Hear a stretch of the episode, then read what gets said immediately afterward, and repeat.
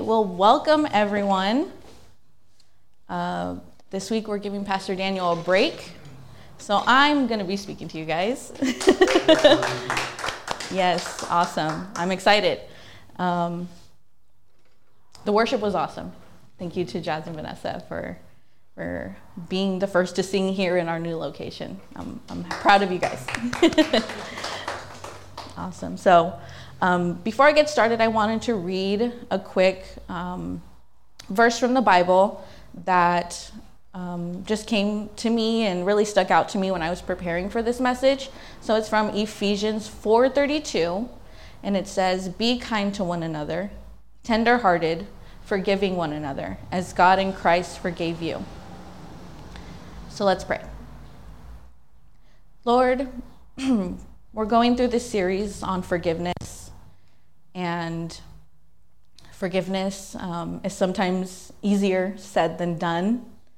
Uh, when we're faced with obstacles in our life, it's it's hard to respond with forgiveness. When we're feeling hurt and we're feeling anger towards the wrongdoing that we we had in our life, and that's tough to deal with those emotions. But I pray that as we continue through this service that we would just continue to learn how valuable and how beneficial forgiveness is to our mental health, our physical health, and um, to our spiritual life, Lord.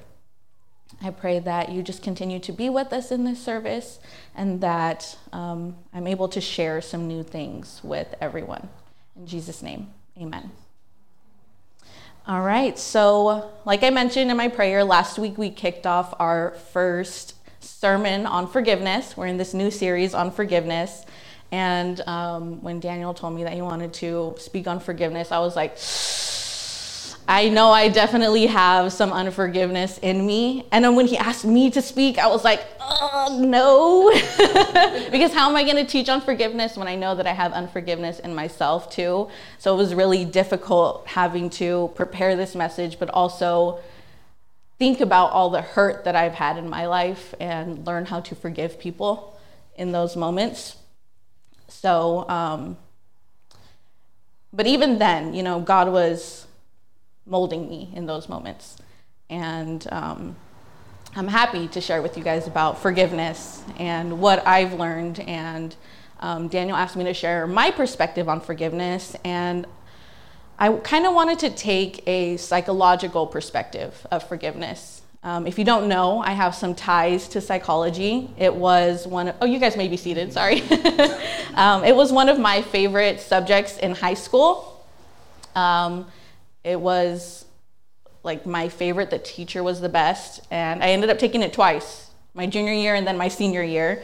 So I really fell in love with um, learning about the human mind and behavior. And I guess that's kind of just the introvert in me. I like to people watch. So um, it was really cool to see how the brain worked and all the different theories that came with psychology. Um, I even decided to get my bachelor's degree in psychology, and um, I studied that, and I had a lot of fun learning about myself and kind of um, analyzing myself. And it, that was tough too sometimes, but um, I just want to share a psychological perspective on forgiveness with you guys. So, um, when I was preparing and Daniel asked me to share on forgiveness, I thought, you know what? It would be pretty cool to see what happens in the mind when we experience forgiveness and unforgiveness. So, what takes place in those moments? And even to share just some mental health benefits and some physical benefits of forgiveness and even some negative effects that unforgiveness has on us. So, as I previously mentioned, um, Pastor Daniel, my wonderful husband, gave some insight into what forgiveness is in our last service. And so before I start talking about psychology, I kind of wanted to reshare some of those defi- definitions with you guys. So forgiveness is the remission of sins. So he started with this one, and this is a definition from a Christian perspective. Um, as Christians, we understand forgiveness as God canceling our debt, our sin, um, and we repent and believe in Him. So that's one definition of forgiveness. Another one is that forgiveness is the removal or annulment of some obstacle or barrier to reconciliation with someone else. Uh, Daniel also shared that unforgiveness is not deciding that the act that was done against you was not morally wrong. So when we're forgiving someone, we're not saying that what they did towards us was not wrong. We're recognizing that it was wrong and the effects that it had on us.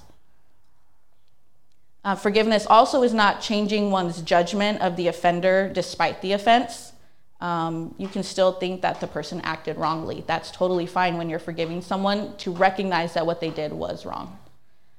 And then um, forgiveness is not just overcoming resentment. There's a lot of things that take place when you're forgiving someone. In addition, he shared that forgiveness has been a common practice for thousands of years. Um, we can find forgiveness taking place in both the Old and the New Testament. And if you'd like to be reminded of the passages that he used specifically, um, shameless plug, but go check us out on Spotify and you can re listen to that um, sermon and he'll be able to share again with you all those scriptures that can be found. But let's go ahead and look at psychology now. So, in some realms of Christianity, psychology is stigmatized as wrong and contradictory to the Bible, which to a degree I can understand. If you look at some of the teachings from some psychologists, you'll kind of be like, okay, this is totally weird. But you have to also understand some of the goals of psychology to see how it can be beneficial to us as Christians in our faith and in our practices. So, simply defined, psychology is the science of the mind and behavior. So there are four major goals that psychology wants to accomplish when studying behavior and the mind. So the first one is to describe. Being able to describe behavior and mental processes that take place in our brain um, can enable researchers to begin to develop general laws about human behavior. So when we have a better understanding, we're able to identify um, behaviors that are considered considered normal and then abnormal. So that's what being able to describe behavior does. Second, psychology strives to explain behavior. So once psychologists have started to develop general laws, they want they will want to begin to explain why certain behaviors take place. Um, and this is where a lot of the psychological theories begin to take form. So they notice a behavior, they want to describe the behavior, and then they say, okay, I wonder why that person does that. Let's make up some theories as to why they do those behaviors. Next is to predict. Psychology wants to predict future behavior, and they do this by conducting research. So once um, psychologists have an understanding about what happens, why it happens, they can begin to use that information to make predictions about when, why, and how behaviors might take place in the future. And lastly, and probably the most important of these four goals, is change. Uh, once psychology has described, explained, and predicted behavior, making change and learning to control behavior can start to begin. So, this is where um, like clinical psychologists, you'll typically go to like a therapist and they'll help you understand certain behaviors that you do, and then they'll give you homework to help you change that behavior. So, with psychology, I, be- I believe that God wants us to understand ourselves. That is, to know how He has made us.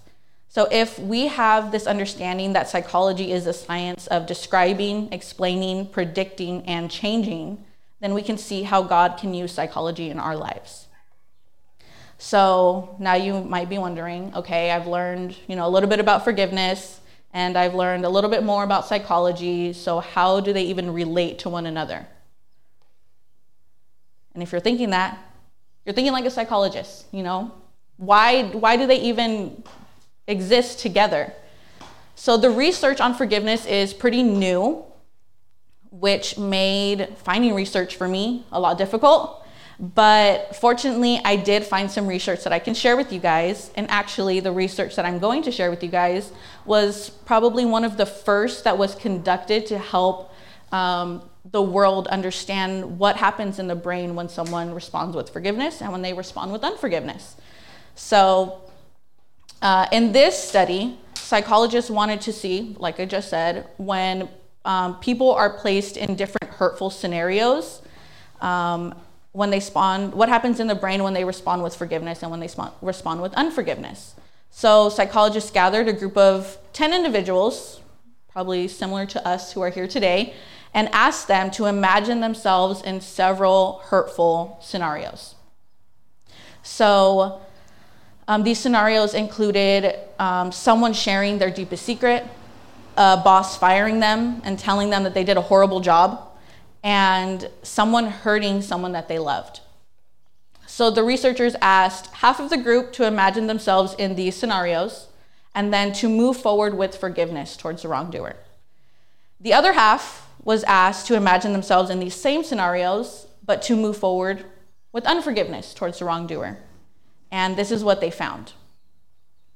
There were several parts in the brain that were active during forgiveness and unforgiveness. So here are the, the terms of the part of the brain, and I'll explain what they do. So we have the inferior parietal lobe, the precuneus, the posterior cingulate cortex, the anterior cingulate cortex, the medial temporal gyrus, and the dorsolateral prefrontal cortex. So, all of these parts inside of our brain were active during forgiveness and unforgiveness. And just to give you a little bit more of an understanding, um, each of these parts of the brain play vital roles in information processing, memory rec- recollection, decision making, and action selection. So let's find, I'm to share with you guys um, what each of them do specifically. So the inferior inferior parietal lobe, excuse me, helps us process information about the world and respond to it. So let's say you're walking down the street and someone starts walking towards you and they're talking. Your brain would say, Oh, that person is looking at me. They're talking. They're probably talking to me. So I should probably respond to them. So that's what that part of the brain helps us do. The precuneus has many roles, and I won't get into all of them, but um, those roles range from memory to consciousness. The posterior cingulate cortex is active during autobiographical memories, so when we're remembering things about ourselves, but it specifically has ties to emotions, I mean, sorry, to memories with emotional quality. So it'll bring up those emotions that, I mean, those memories that have emotions like fear or sadness or anger or happiness, all of those memories and how we felt when we had those memories. The anterior cingulate cortex is responsible for deci- the decision, bleh, I'm getting tongue tied, the decision making ability to control uncomfortable, be, uncomfortable emotions like anger, sadness, and fear. The medial temporal gyrus is involved in systemic memory. So, that is long term memory that refers to facts, concepts, and ideas that we have accumulated over the course of our life. So, this is typically based on our experiences. And then the dorsolateral prefrontal cortex, simply put, helps us with action selection. So, during this study, these individuals and their responses towards these scenarios um, the psychologists utilized an fMRI, and if you're not familiar with that, that is a functional magnetic re- resonance imaging. So um, I don't know if you guys have seen an MRI before, but basically what it is is the person lays down, they're placed inside of this dome-like um, area.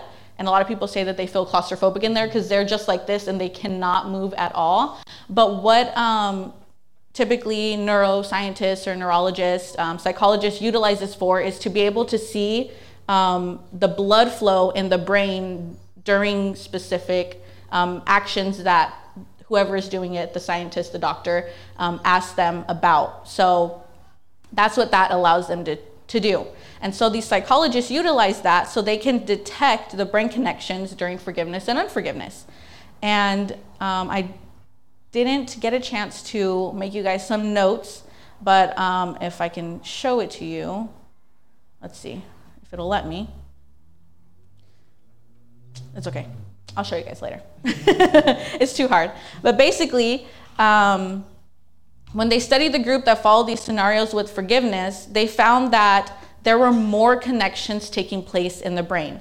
So there were actually five connections in the brain that were taking place, um, whereas in unforgiveness, there were only two connections that were taking place in the brain. So these individuals that chose to forgive the wrongdoer, they actually took the time to process the information, to recall memories that were familiar and emotional to them. They were able to control and manage these feelings during the wrongdoing, imagine themselves in that wrongdoing, and then they would respond with forgiveness. That's the action that they chose was to forgive.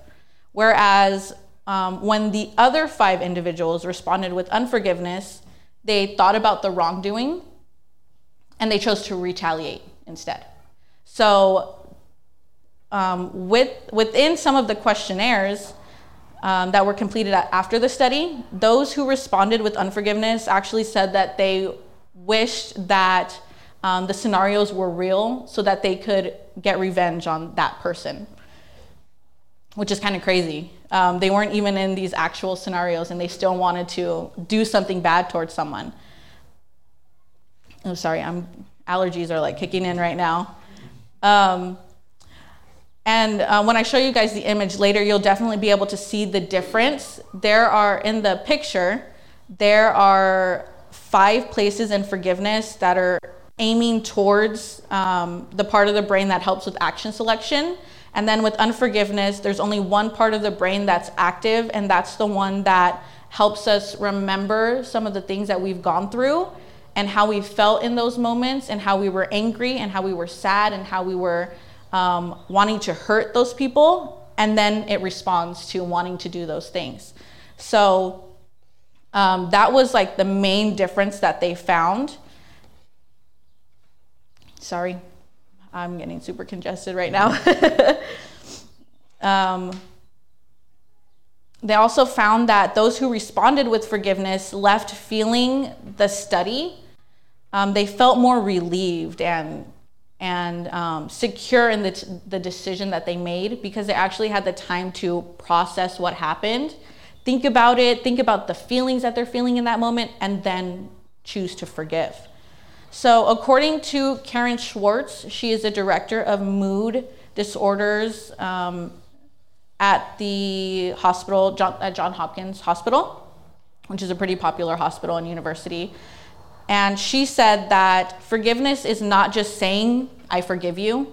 It is an action process in which you make a conscious decision in your brain to decide to let go of negative feelings, whether the person deserves it or not. So, studies have been done by John Hopkins Hospital that have revealed that there are negative effects of holding on to feeling negative feelings like anger and resentment.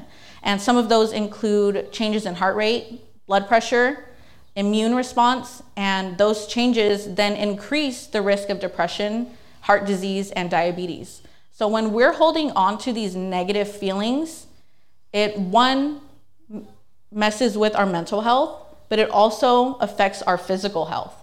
Um, as it said, like it messes with our heart rate, it messes with our blood pressure, our immune response. We're probably more likely to get sick when we're holding on to these negative feelings. Um, you get heart disease, you get diabetes. And that happens just by holding on to anger and unforgiveness. Whereas when you're forgiving, these actually lead to lower risks in heart attack.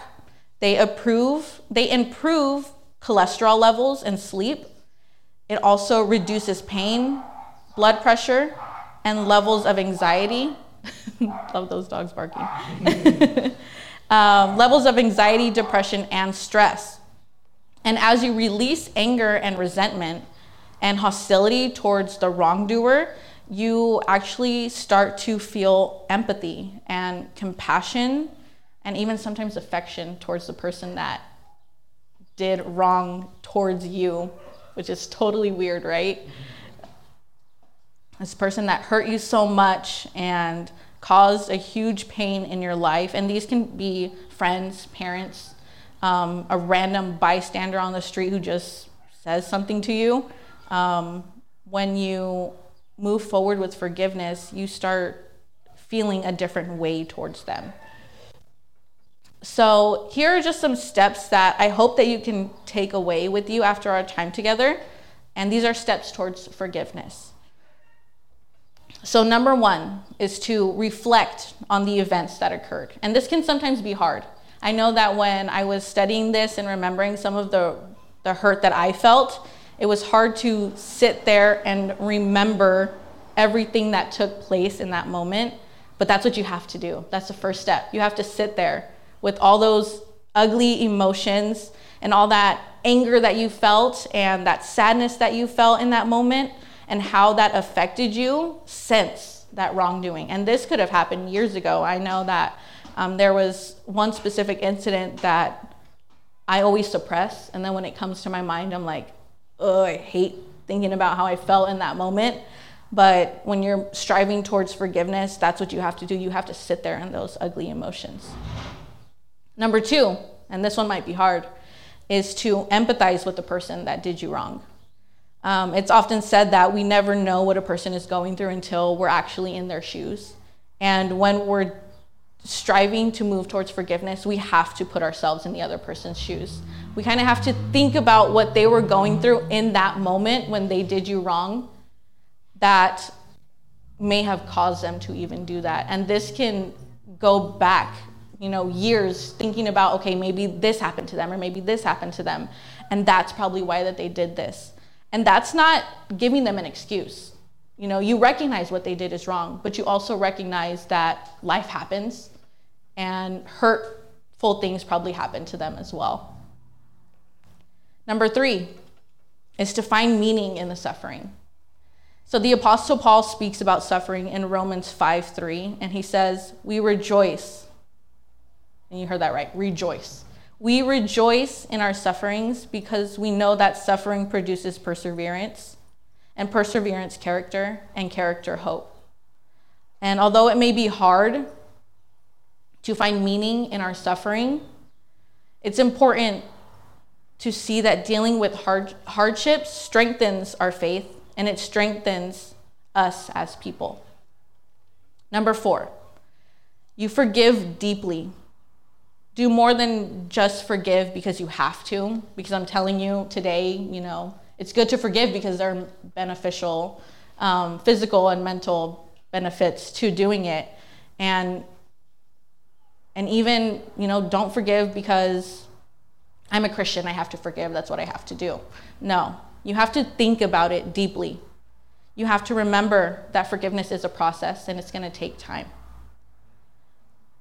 But you also have to remember that no one is perfect and we all make mistakes. We live in a fallen world where sin is happening around every corner. And then number five is to decide to forgive. Once you make that choice, you have to seal it with an action. You can choose to talk to the person about it and explain to them the process that it took and that can be hard because you have to be vulnerable in front of that person and you have to let them know that they did something hurtful towards you. And that can sometimes be scary. But if you don't feel like that you can talk to this person, I encourage you to write about your forgiveness towards them in a journal and um, maybe even talk about it with someone that you trust. So, as Pastor Daniel mentioned last week, we forgive because Jesus forgave us. He first forgave us. We were enemies of God, doing what was wrong in his eyes. However, through Jesus, we have been forgiven, and God has reconciled his relationship with us. Let's pray.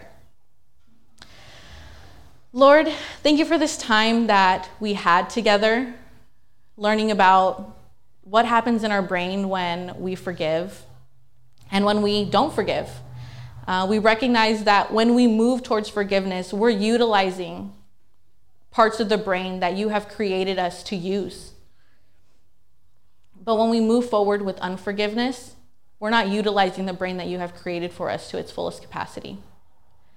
I pray that just as we continue to move forward with our lives and deal with some unforgiveness that we have within ourselves, that we would be reminded of the benefits that take place with forgiveness, those mental health benefits, those physical benefits, but that we would also remember that when we were doing wrong towards you, Lord, that you chose to forgive us. You didn't have to do that. You didn't have to forgive us, Lord, but you did out of your love, out of your grace, out of your mercy. You forgave us. And I pray that just as we move forward, that we would just remember your love, that we would remember forgiveness and just take away some of the things that we learned today. We love you and we worship you. In Jesus' name, amen.